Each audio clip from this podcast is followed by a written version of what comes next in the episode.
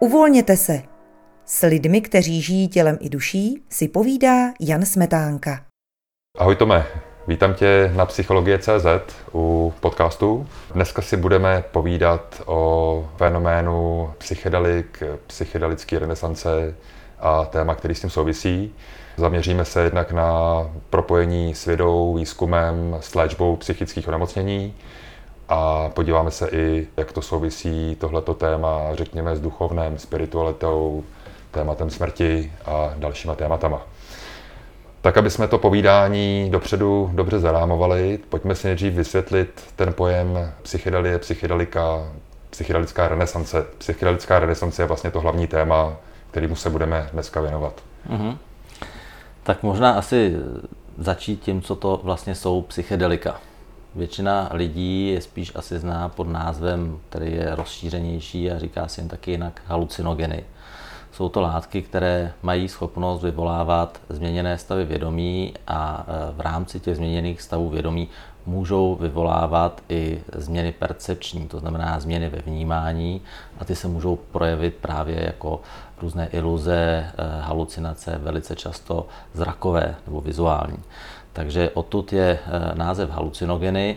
Nicméně ten termín psychedelika eh, má trošku jiný, jiné složení, jiný původ. Eh, ty látky mají tu schopnost, že vlastně odhalují něco, co se děje u nás vevnitř a umožňují, vlastně přináší nový pohled na naše mm-hmm. vnímání, chápání světa, na naše duševní pochody a podobně. A když bychom si přeložili to, co znamená psychedelika, tak e, bychom o tom mohli hovořit, jako že jsou to látky, které obnažují naši duši nebo e, duši odhalující. Mm-hmm. Takže to je vlastně význam toho psychedelika. A možná ten přesah toho významu je trochu hlubší, než je tomu těhle, u toho termínu halucinogeny. Co tam patří? Je to strašná spousta látek, které bychom mohli zařadit mezi do toho širšího kontextu eh, psychedelik. Ty nejznámější látky, které asi většina z lidí notoricky někdy slyšela nebo zná, nebo ta nejznámější látka je LSD, což je látka, kterou syntetizoval eh, v první polovině minulého století Albert Hoffman mm-hmm. a bylo to vlastně první psychedelikum, které vlastně nastartovalo ten eh, velký boom výzkumu těchto látek v 50. a 60. letech. Nicméně to není první psychedelikum, které bylo zkoumáno západní civilizací nebo e, západní vědou. První látka, která vlastně byla izolována a studována, nebylo LSD, ale byl to meskalín. A meskalín byl dokonce izolován a syntetizován už v 19. století. Meskalín je látka halucinogenní, která se, nebo psychedelikum, které se nachází v kaktusech, které používají indiánské kmeny ve střední a jižní Americe k rituálním účelům. Takže s tou eh, vlastně jsme eh, se ta západní civilizace setkala jako první.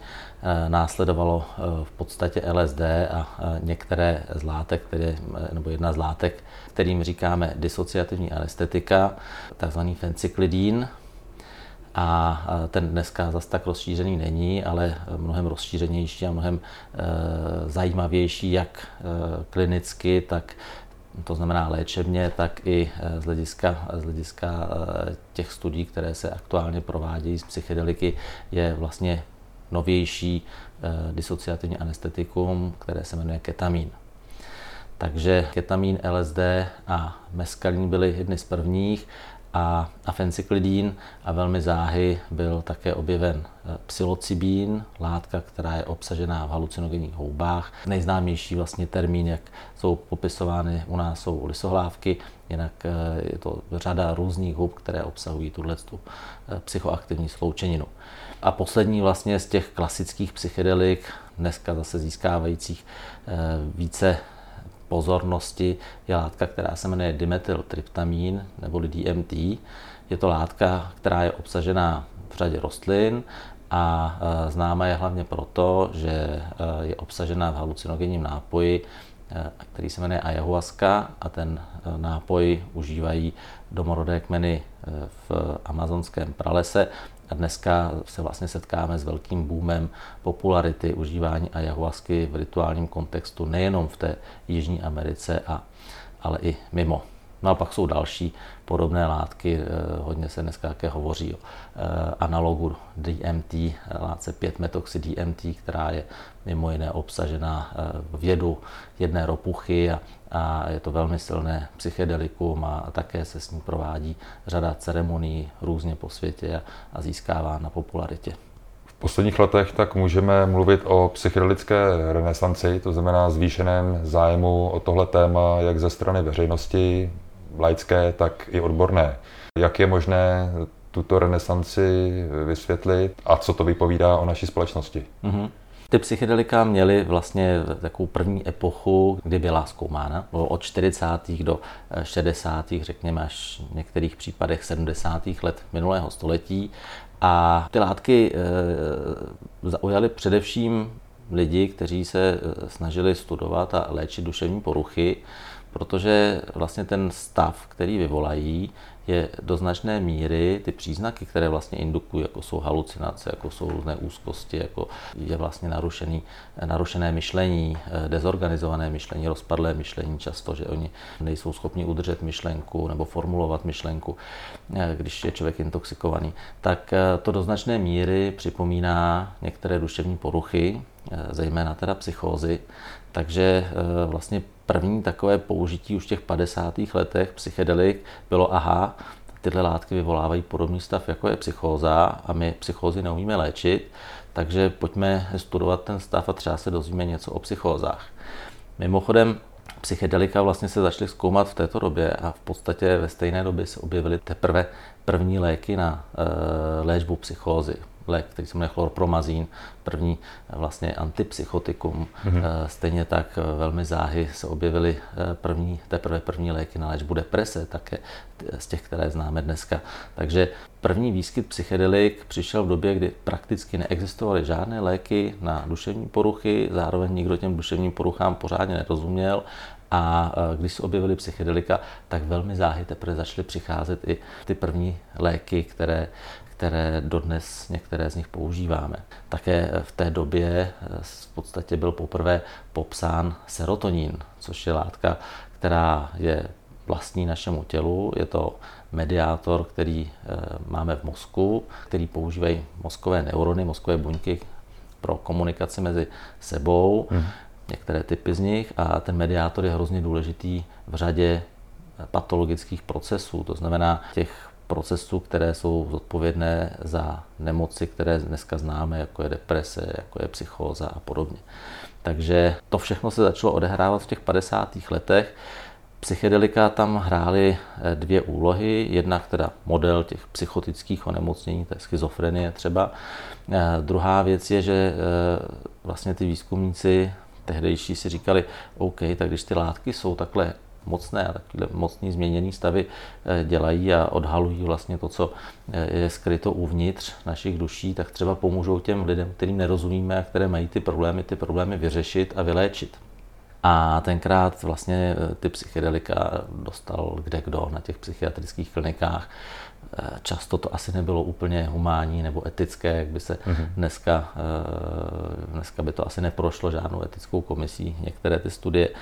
Nicméně eh, vlastně díky tomu se zjistilo, že psychedelika mají potenciál léčit některé z těch duševních poruch a to poměrně jako velmi úspěšně. A už v těch 50. letech ty výzkumy nebo ty klinické studie ukazovaly na to, že by mohly být využitelné v léčbě deprese, úzkostí, eh, v léčbě závislostí, v léčbě vlastně obtíží, se kterými je, eh, se setkávají lidi, pokud jsou konfrontováni s terminální diagnózou, nějakou nejčastěji nádorovým onemocněním, to znamená, mají pár měsíců, týdnů mm-hmm. před sebou a tenhle ten velký stres samozřejmě vyvolá eh, u spousty lidí úzkostné reakce, eh, depresivní reakce, strach ze smrti a, a psychedelika se zdá, nebo už v té době se zdálo, že by mohly mít efekt, který může zmírňovat to prožívání této informace a zároveň, eh, zároveň zlepšovat potom kvalitu života. Té poslední životní etapy, se kterou mm-hmm. člověk se pak musí vypořádat. Takže eh, to se zjistilo, ale taky se zjistilo, že psychedelika moc jako nefungují právě u těch psychóz, že naopak těm psychózám v řadě případů, nebo těm lidem, co mají ty psychózy, tak v řadě případů zhoršili ten stav klinicky, byť jenom třeba přechodně. Mm-hmm. A je otázka, ještě nejsme tak daleko, abychom věděli, jestli by byly použitelné v léčbě i těchto onemocnění. Spíš to vypadá, že ne. A v současné době jsou jednoznačně kontraindikovány v případě e, pacientů, kteří se léčí s psychózou. Kontraindikovány znamená, že prostě v žádném případě e, bychom je neměli, nesmíme je dát mm-hmm. lidem, kteří se léčí s psychózou. A když se přesuneme vlastně z těch 50. let, který jsme si teď popsali do současnosti, tak jak se věda a výzkum teď na to dívají vlastně v současné době? A já vlastně na to navážu ještě takovým jako skokem, protože pak se stala v těch 50. letech jedna věc, a to byl, nebo jedna věc, objevil se jeden člověk, Timothy Leary, a ten se rozhodl, že psychedelika zpřístupní celému světu a že všichni se musí naladit a kdo eh, nepozná ten psychedelický prožitek, tak vlastně neví, o čem je život a prostě rozdal to úplně všem. A tím se dostali psychedelika mezi lidi.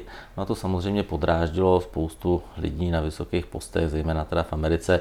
Eh, musíme si uvědomit, že to bylo v době, kdy byla válka ve Větnamu. Bylo to hnutí hippies a samozřejmě lidi, kteří, nebo ne samozřejmě, ale často lidi, kteří užívají psychedelika, tak nejsou moc meditantní, nahlížejí na svět trošku eh, jiným pohledem. Psychedelika taky mohou měnit vztah k přírodě, vztah k ostatním a rozhodně to nejsou látky, které by jako podporovaly nějaký, nějaké násilné eh, jednání a chování.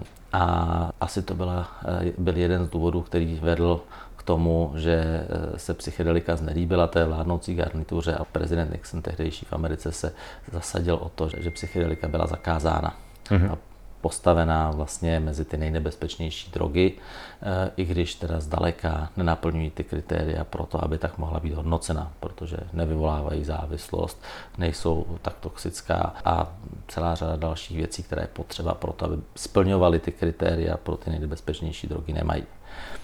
Byl teda nějakou dobu útlum a dneska jsme v době, kdy psychiatrie a neurovědy jsou poměrně rozvinuté, známe nebo víme mnohem více o duševních poruchách, víme mnohem více o procesech, které se dějí v mozku, jak ty procesy, které se dějí v mozku, souvisí s duševními poruchami, víme řadu věcí o genetice a podobně.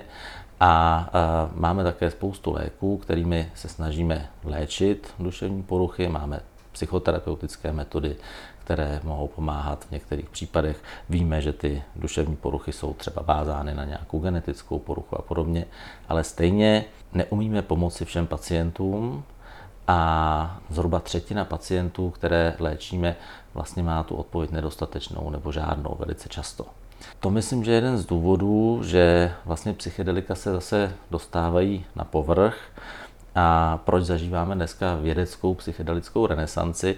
Protože díky modernějším metodám, které používáme ve výzkumu a také lépe designovaným studiím, se eh, vlastně začaly znova oprašovat ty staré studie a designovat nové studie, které eh, poukazují, nebo které začaly poukazovat na to, že psychedelika, přestože jsou to kontrolované drogy, by možná mohly mít nějaké použití v medicíně, tam, kde jiné léky nebo postupy, které máme, selhávají.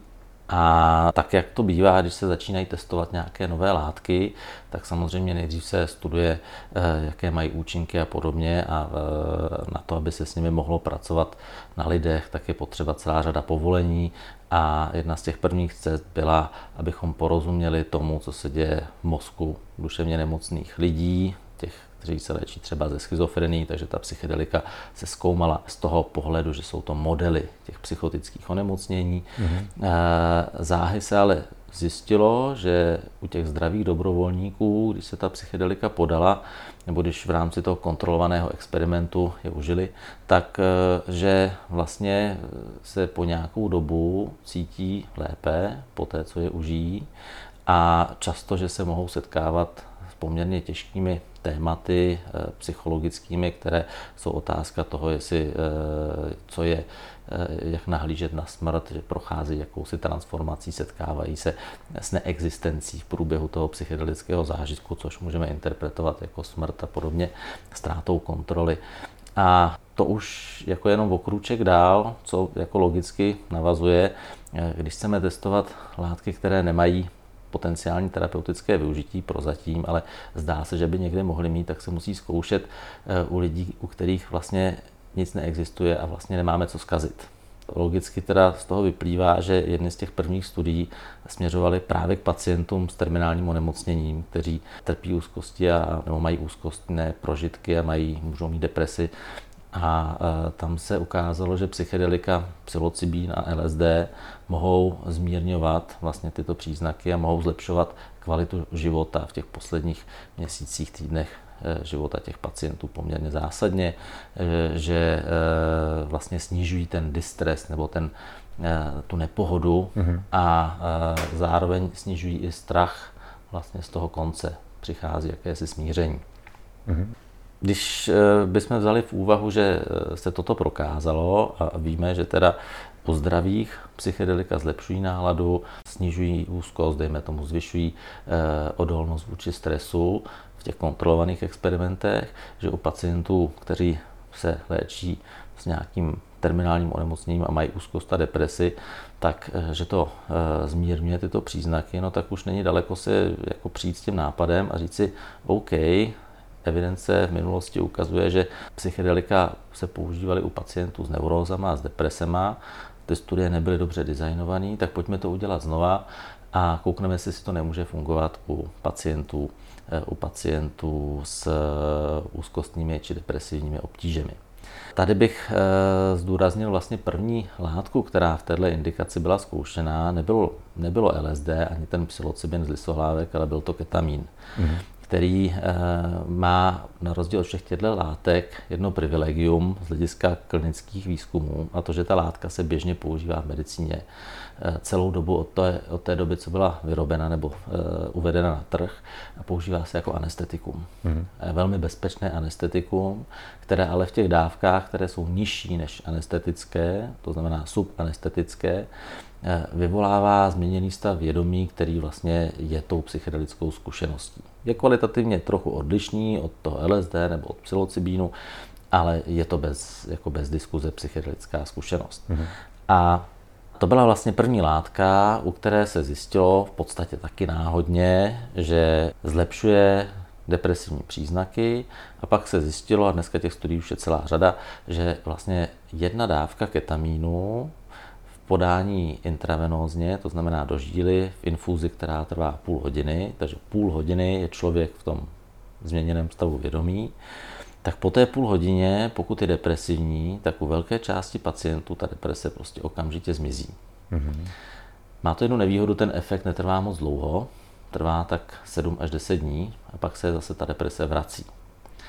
Ale byla to jakoby první evidence, která ukazovala, že něco se nebo že ta psychedelika mohou něco takového dělat.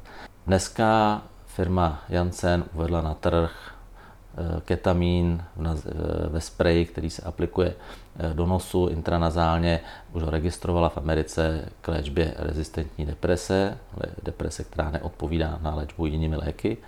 Teď s tím trošku zápasí a myslím, že ta strategie téhle nebo ta jejich strategie není úplně dobrá. Ten medicínský svět totiž často jako pracuje s tím, že chce, aby ty léky pokud možno měly co nejméně nežádoucích vedlejších účinků a předpokládá se, nebo často je teda považováno těmi odborníky, že právě ten psychedelický prožitek, že to je prostě nežádoucí a že to tam být nemá. Mm-hmm. Takže se snaží eh, vlastně udělat antidepresiva taková, která by fungovala podobně jako ketamin, měla by mít podobný mechanismus, ale nemá ten, nemají ten nežádoucí psychedelický prožitek.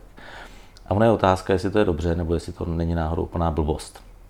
Já sám bych se spíš přikláněl k tomu, že je potřeba oboje, že nemůžeme spolehat jenom na ten farmakologický mechanismus, to znamená to, že tam molekula ketamínu se naváže do mozku na nějaký receptory a tam něco udělá, ale eh, že tam je klíčová i ta psychedelická zkušenost, která může vlastně otevřít a odhalit některé problémy, traumata, s kterými se člověk potkává v životě a následně potom integrovat a zpracovat a, a věci, jako je ztráta kontroly, strach ze smrti a všechny, jako to jsou věci, které, které běžně ty naše pacienty, kteří mají deprese, provázejí a jsou pro ně hrozně těžké. I pro spoustu normálních lidí je těžké ztratit kontrolu a podobně.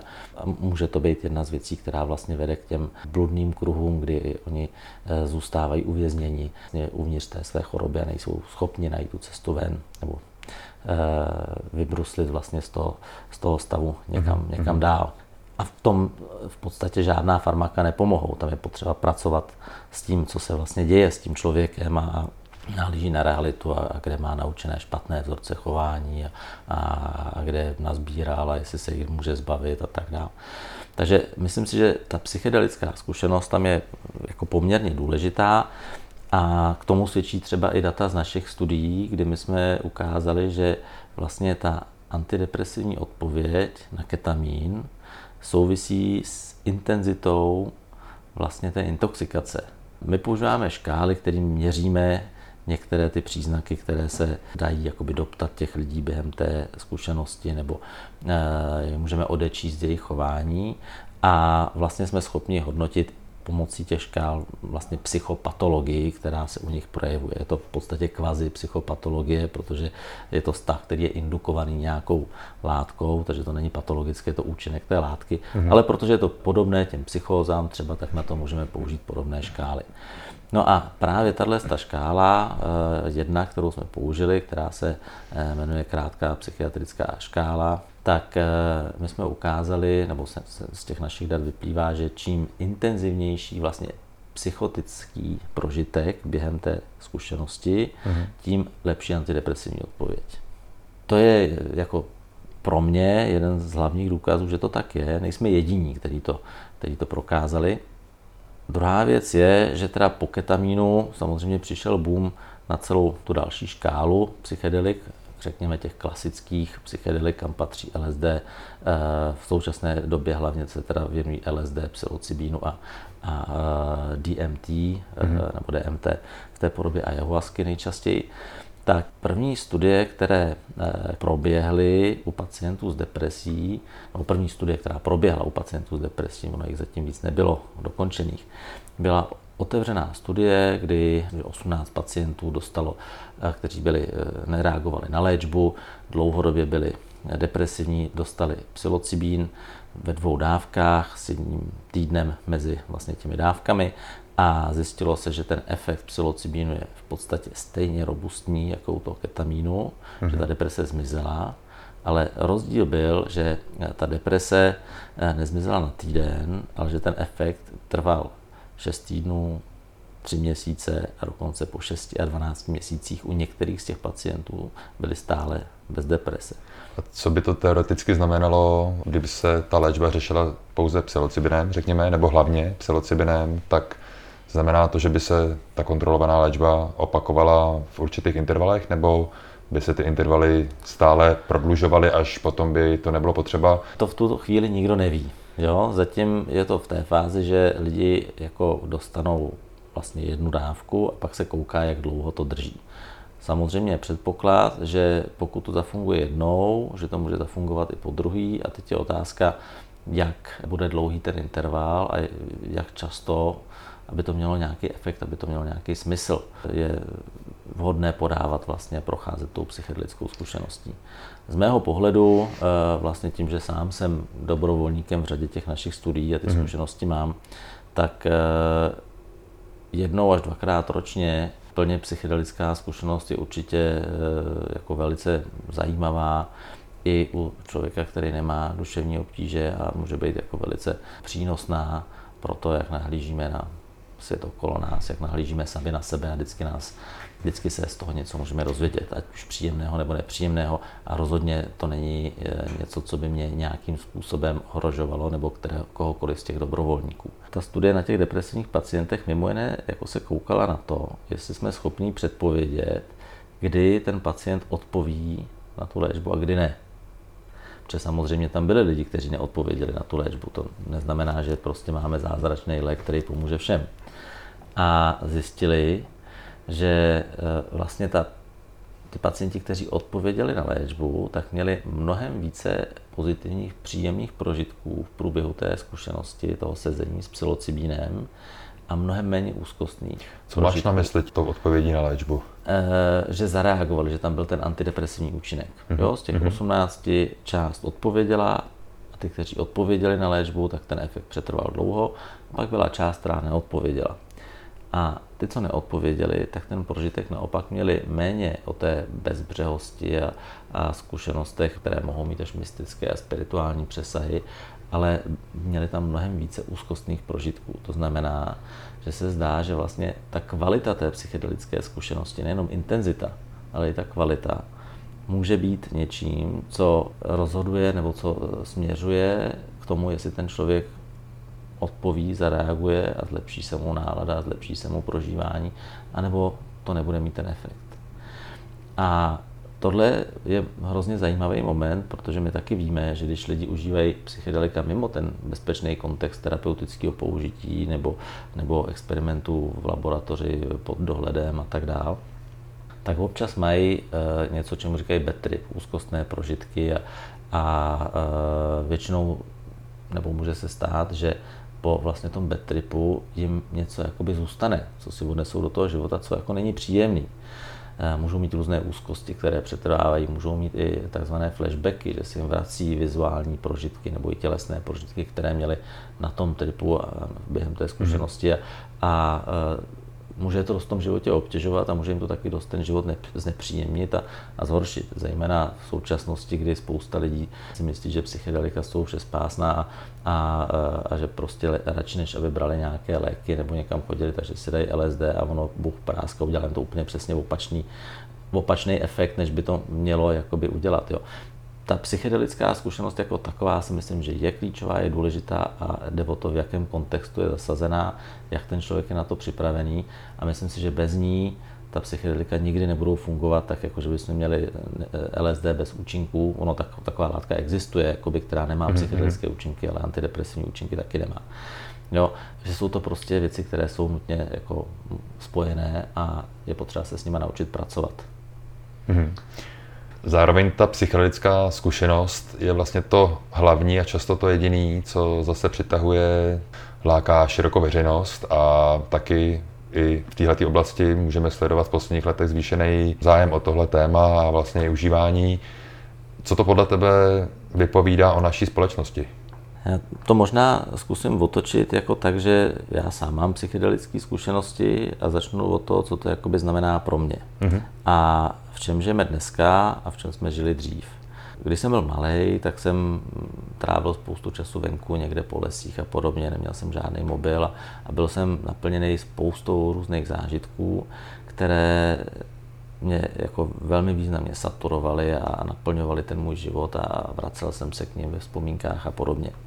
A čím jsem se stal starším a čím společnost se posunula směrem k moderním technologiím, začal jsem pracovat a začal vlastně ten můj život vypadat e, stále více a více, takže jsem jako v neustálém pracovním presu a přetížení, tak e, člověk samozřejmě začíná jako mít potřebu někde získávat i ty jako jiný zážitky o tom, jak ten svět vypadá, jak, jak si má jakoby ulevit a, a tak dál. A v řadě případů eh, to lidi řeší tím, že eh, se jdou změnit vlastně stav vědomí různými způsoby. Nejběžnějším způsobem je asi alkohol, druhým je tráva, ale eh, dalším s tím způsobem je právě změnit si ten stav vědomí pomocí jiných látek, psychoaktivních, ale jsou i metody, které nevyužívají žádné látky, jako jsou meditace a, mm-hmm. a různé formy cvičení a tak dále.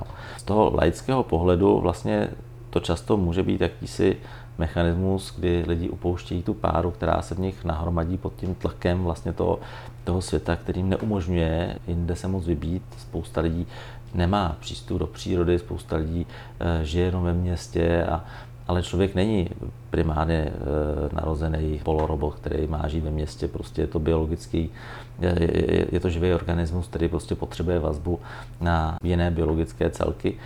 A když to nemá, tak samozřejmě baží po těch jako zkušenostech jinde. Mm-hmm. To je jedna z mých interpretací, že vlastně lidi baží po nějakém obohacení, po nějakém proskoumání a, a relaxaci a proto vlastně jdou rekreačně užívat tyhle ty látky. A velice často to není tak, že by jako šli nejdříve, že by jako si nastudovali, samozřejmě jsou takový lidi, ne, že by nebyli, ale že si nastudují všechno o psychedelicích a, a pak jdou pracovat s tím prožitkem, ale velice často je to tak, že jdou na párty a tam si prostě s kamarádem dají extázy, dají si tam tripa a s překvapením zjišťují, co to dělá. Někdy dobře, příjemně, někdy nepříjemně a pak se s tím nějakým způsobem perou. Takže to je, myslím si, velká část veřejnosti, která s tím experimentuje tímhle způsobem a nejde zatím primárně, že by si jako chtěla rozšiřovat svoje mm-hmm. poznání o sobě, o světě okolo a podobně. Takže je to jakýsi unik od reality. Neznamená to ale, že to je vždycky špatně. Ono totiž i v takovémhle stavu jim to právě může ukázat věci, které jsou hrozně zajímavé a kterým řeknou, aha, možná ten svět a všechno je o něčem jiným a možná to může být pro nás něčím přínosný, něčím, něčím důležitý. A teď mluvíš z pozice psychiatra, anebo Tomáše Pálenička? V oboje. Mm-hmm. V oboje, protože ty zkušenosti samozřejmě mám jakoby z obou dvou těch prostředí. A z mýho pohledu jako byly eh, ty transformativní prožitky, které jsem z psychedeliky měl, buď to v nějakém rituálním kontextu, mm-hmm. kdy jsem si uvědomil, že vlastně to je to, co jako to má dělat, k tomu to má sloužit, protože nám to otvírá brány k poznání sebe sama a vnímání vesmíru a světa a přírody úplně jinýma očima, než to vnímáme z toho našeho pohledu před monitorem, kdy tam něco ťukáme někde a sledujeme Facebooky a, a zprávy a, a globální oteplování a podobně. Takže ten prožitek byl e, vlastně v tom rituálním kontextu úplně jiný, mnohem autentičtější, člověk se cítil mnohem bezpečněji a mohl taky jako plně vstřebat a plně si ho dovolit prožít. A stejně tak to vlastně bylo i v té laboratoři, kdy vlastně jsem věděl, že je o mě postaráno, že mm. když v úvozovkách nebudu vědět, kdo jsem a kde jsem a budu líst po stropě, takže se nic nestane, protože tam jsou lidi, kteří e, mě zabezpečí a kteří mě mhm. pomůžou. Mm. Takže ten prožitek najednou měl úplně jinou jakoby dimenzi, mnohem hlubší. A taky, eh, aspoň z nějakých před, nějakých předběžných dat, které máme z jednoho výzkumu, který děláme, kdy hodnotíme psychedelickou zkušenost lidí v terénu, kteří užívají a koukáme se na to, jak vypadá po jednotlivých látkách, tak eh, se zdá, že ta intenzita těch psychedelických prožitků, které mají mimo vlastně to laboratorní nebo rituální mhm. prostředí, mm-hmm. takže je menší. Je to logický, protože oni se nemohou ponořit plně do toho prožitku, protože musí kontrolovat, nějak interagovat s tou realitou na jedné straně, na druhé straně taky asi mají strach, protože dostat se do stavu, kdy nevíte, kde jste, kdo jste, eh, jako, a není o vás postaráno, asi není úplně praktický v tom běžném životě a naopak to může vyvolat nějaký ten trip, kdy člověk se tam mm-hmm. prostě mhm. úplně ztratí a rozpadne a, a může to být jako velmi, velmi těžký. Pro mě ten e, rituální laboratorní kontext jako umožňuje pustit vlastně ten prožitek eh, naplno a vytěžit z něj to maximum. Zároveň to nevede k tomu, protože často se děje taky to, že lidi jako do toho, a ty jsi potom chtěl pak jako mluvit, do toho vplyvu tím způsobem, že psychedelika jsou prostě úžasný a že je to to jediné, co celá společnost potřebuje a psychedelika všechno léčí a tak dál. A ono se o tom hodně mluví jako o něčem, čemu se říká psychedelický bypass. Mm-hmm. Jo, je takový ten wow efekt, teď je to prostě ten afterglow po, to, po té zkušenosti. Všechno jsem to jako pochopil, pochopil jsem vesmír, pochopil jsem prostě úzkosti, pochopil jsem smrt a, a, a teď prostě to musím razit, protože jsem eh, v úvozovkách nový lídr, který se musí zasadit o to, aby, aby se to dostalo mezi jako lidi a, a pochopili to a věděli, o čem to je, stejně jako já. Což ta zkušenost jako velice často je univerzální pro spoustu lidí. Vždycky se můžou setkat s takovými to typy prožitků a myslím si, že to může být pro spoustu lidí velice důležitý a pozitivní. Nicméně, jako buďme na zemi, ani ty šamani, ani ty kmeny, které vlastně dodnes to používají, tak to nepijou každý den. Oni mají své rituály, pijou třeba ayahuasku jednou týdně nebo jednou za měsíc a ne všichni, je to dobrovolný. Pak mají festivaly, kde je to intenzivnější. Mm-hmm. Ale rozhodně to není eh, každodenní záležitost a náplň celého jejich života. A stejně tak si myslím, že eh, to asi není takhle všespasitelný pro tu západní společnost. Za sebe můžu říct, že z každého prožitku, který jsem měl, těžím řadu měsíců a řadu měsíců ty informace, které se tam objevily, nějakým způsobem zpracovávám a nějakým způsobem mě obohacují. Jo? A, mluvíš teď o takzvané integrační fázi? Mluvím o vlastní integrační, autointegrační fázi, protože to, co se děje během toho prožitku, si to člověk může zkusit představit, že je klidně možný prožít celý život během jedné sekundy. A, a prožít jednu sekundu, která bude trvat celou věčnost. A to množství těch informací a emocí a, a vizuálních obrazů a, a emočních obrazů, které se tam jako promísí, je tak obrovské, že jako člověk není schopen za prvé všechno udržet v paměti a, za druhé to jako celý zpracovat. A na tož pak v tom hledat nějaký skrytý významy nebo, nebo vhledy do e, svého života, do reality. Jak s tím pracuješ konkrétně? Vždycky, když si to vlastně zpětně promítnu, tak jsem tam měl nějakou velkou, velký podstatný moment v té zkušenosti, s kterým jsem potom dál se musel naučit žít a vnímat ho a nějak jako pracovat. Jeden z těch velkých momentů třeba bylo právě ta ztráta kontroly a, a jako neexistence, jo?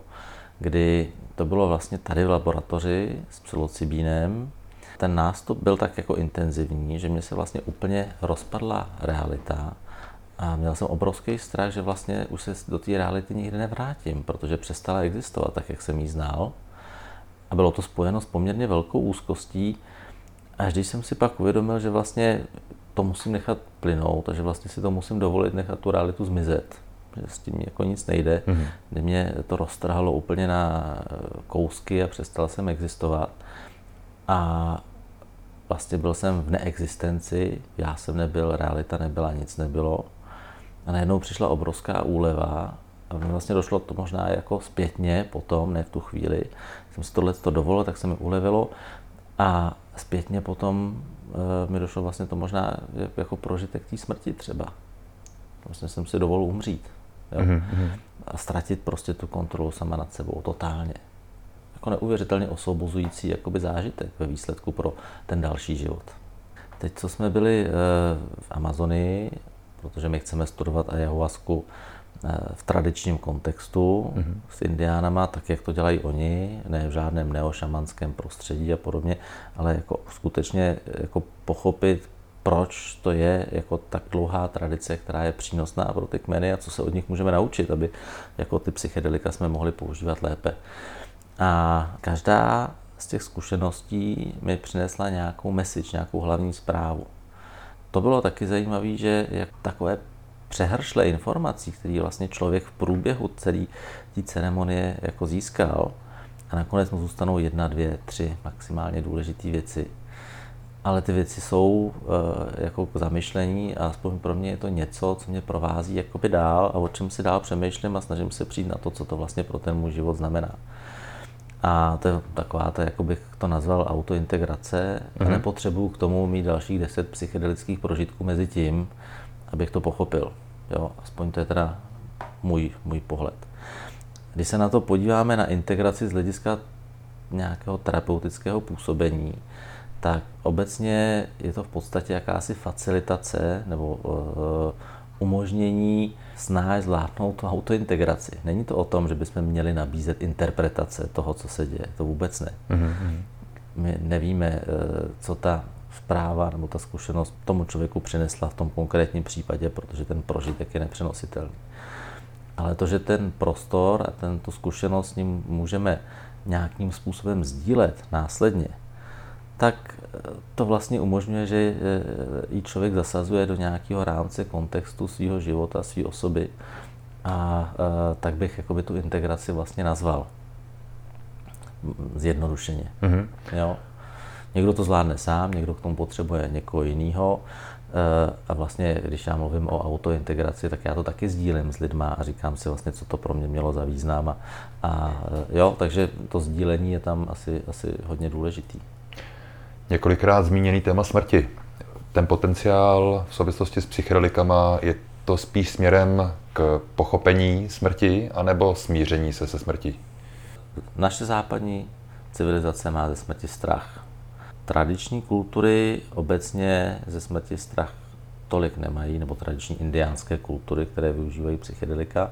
Naopak je to nějaká transformace, něco, co považují jako za součást života. Samozřejmě asi individuálně na té individuální úrovni z toho nějaký strach mají, ale je to nejistota, že je to cesta do neznáma.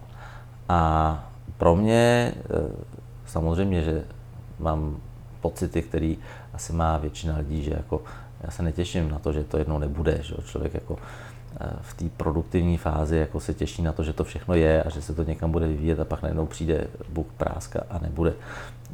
To, je, to je jako není, není nic jako jednoduchého, ale mm-hmm. rozhodně uh, musím říct, že sám jako mám určitý řekněme, neurotický rysy uh, a úzkostný, jako obavný nějaké myšlenky a tak dál. A e, ty zkušenosti mi jako výrazně pomohly v tom, jak s tím jakoby pracuju. Mm-hmm. Jo? A že se umím víc přenést do, tý, do té přítomnosti.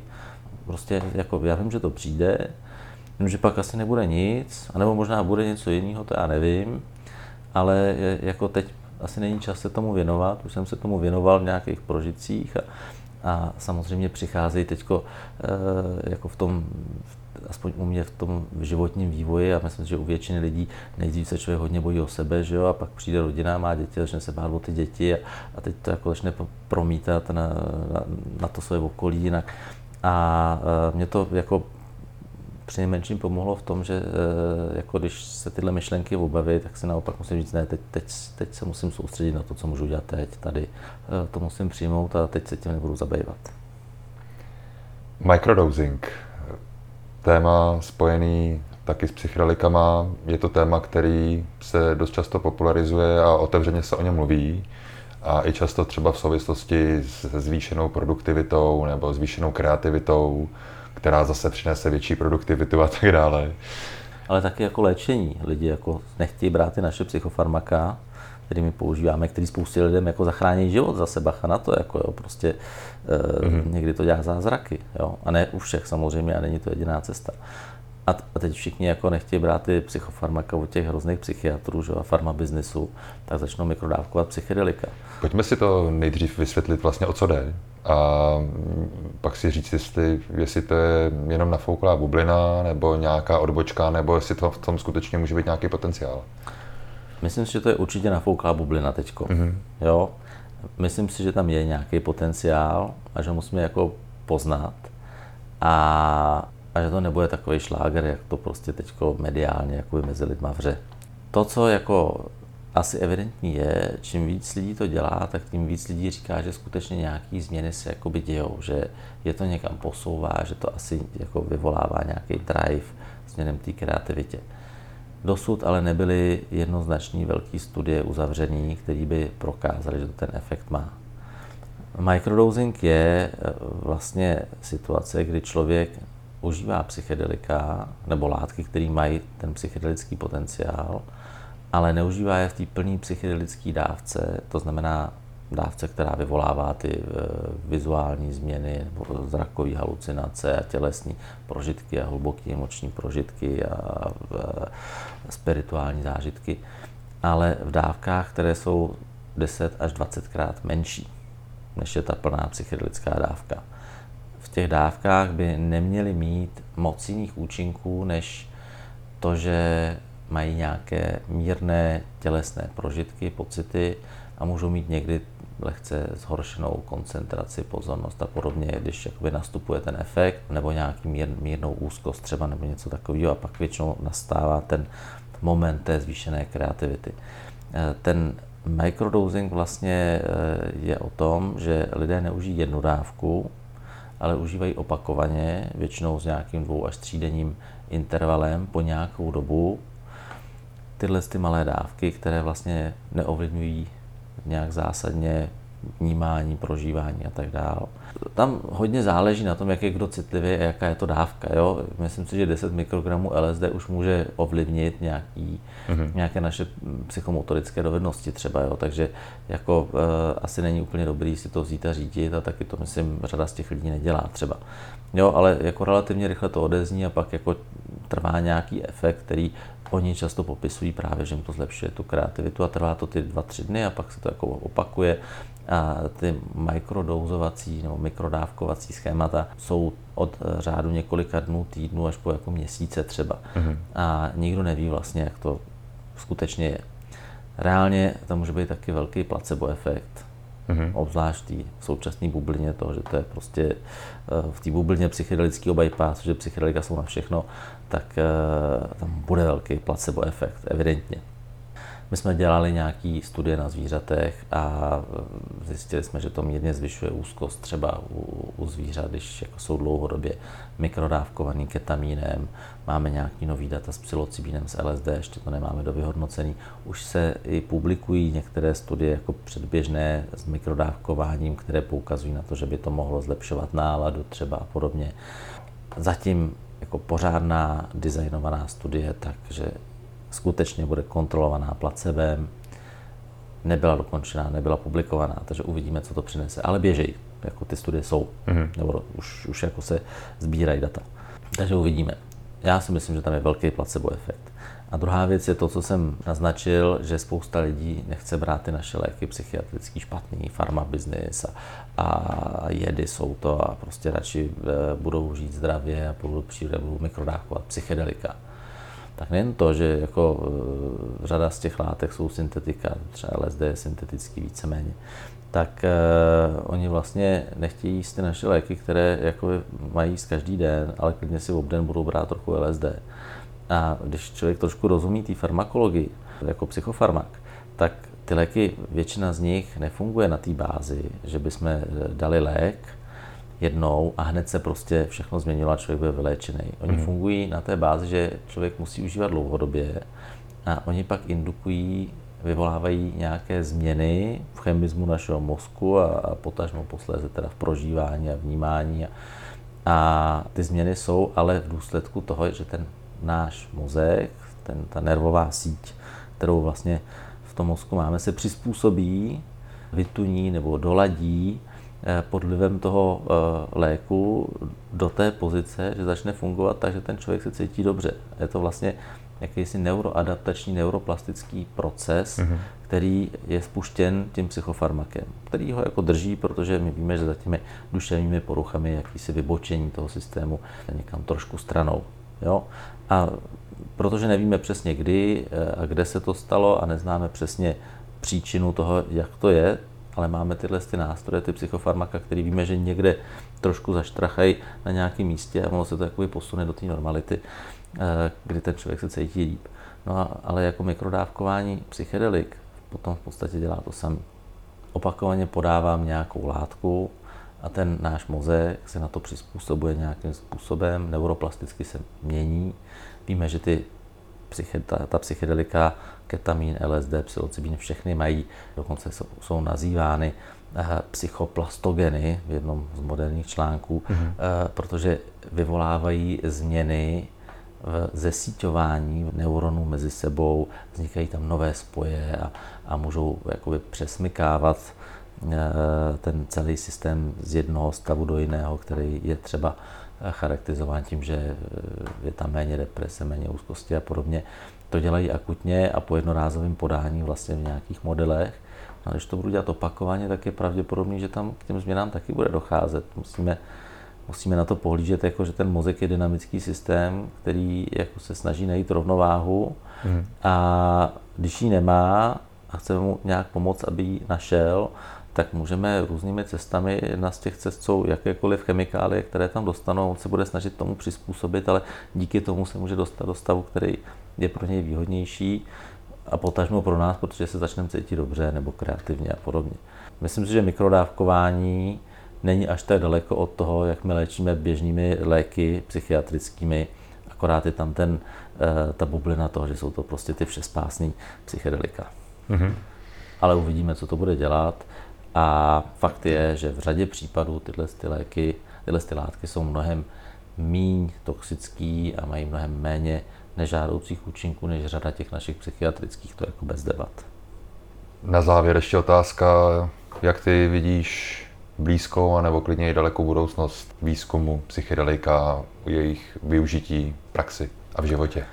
Myslím si, že v horizontu pěti let budeme mít psychedelikáty, které dneska některý z nich jsou na těch seznamech nejnebezpečnějších látek, tak naopak se přesunou na kontrolovaný seznamy látek, které mají léčební použití a budou využívaný k léčbě některých poruch. Hlavně asi deprese, úzkosti, závislostí. Tam myslím, že je to jako e, velmi na spadnutí. Mm-hmm. Běžejí velké klinické studie, které by to měly prokázat. Pokud to prokážou, myslím si, že to nebude e, zase tak složitý to prokázat, tak, protože vlastně zatím stojí velké lobby a velké peníze, tak předpokládám, že se dostanou na ten trh a budou použitelné. A zase, ale není to všespásný lék pro všechny. Prostě pro určitý lidi to může být záchrana a pro určitý lidi, kteří potom vůbec netouží a, a nebo mají nějaké rizikové faktory, proč by to nemohli brát, tak to mm-hmm. prostě nebude. Takže proto terapeutický použití myslím, že velmi brzo eh, se setkáme nebo se posuneme do té role, že se to bude dát používat. Jsou i země, které už některé z těch psychedelik dekriminalizovaly, jako například lisohlávky v některých státech v Americe jsou zcela dekriminalizovány. Analogicky jako kanabis, jako konopí. Ta dekriminalizace je asi taky otázka, že v řadě zemí to asi jakoby nakonec nastane a přijde to, třeba se dostaneme i do kontrolovaného vlastně prodeje nebo kontrolované distribuce, tak jako je to v Kanadě s kanabisem. Netroufnu si předpovědět, jak to bude, ale vím, že jako psychedelika mají svoje rizika a že když se s nimi nebude pracovat obezřetně, tak samozřejmě můžou napáchat nějakou škodu a že je spousta lidí, kteří se bažejí potom, aby prostě chytili všechny tyhle ty průšvihy, které se můžou stát, kterých se stává s jinými látkama taky. Aby to prostě dostali zpátky tam, kde to bylo dosud to znamená, jako nejnebezpečnější drogy, které jsou naprosto zbytečné a všichni lidi, co je berou, tak by měly být zavřený někde pod zámkem a už v životě nespatřit světlo světa. Je to stejné jako s opiátama. Opiáty jsou nejtvrdší drogy, které můžou napáchat spoustu zla, ale bez opiátu bychom v medicíně neudělali žádnou operaci. Jo, takže myslím, že ty psychedelika mají tu pozici velmi podobnou, ale na rozdíl od těch opiátů oni nevyvolají závislost tak těžko jako ty opiáty. Mm. Já ti děkuji za tvůj čas a za zajímavý povídání a přejeme vašemu týmu hodně úspěchů a ať se to vydaří. Jo, díky moc. Já jsem rád, že jsem tě tady mohl uvítat v našich nových prostorách a, a ať se vám daří s psychologií jako do posud a děláte pěkné věci, tak ať vám to jde.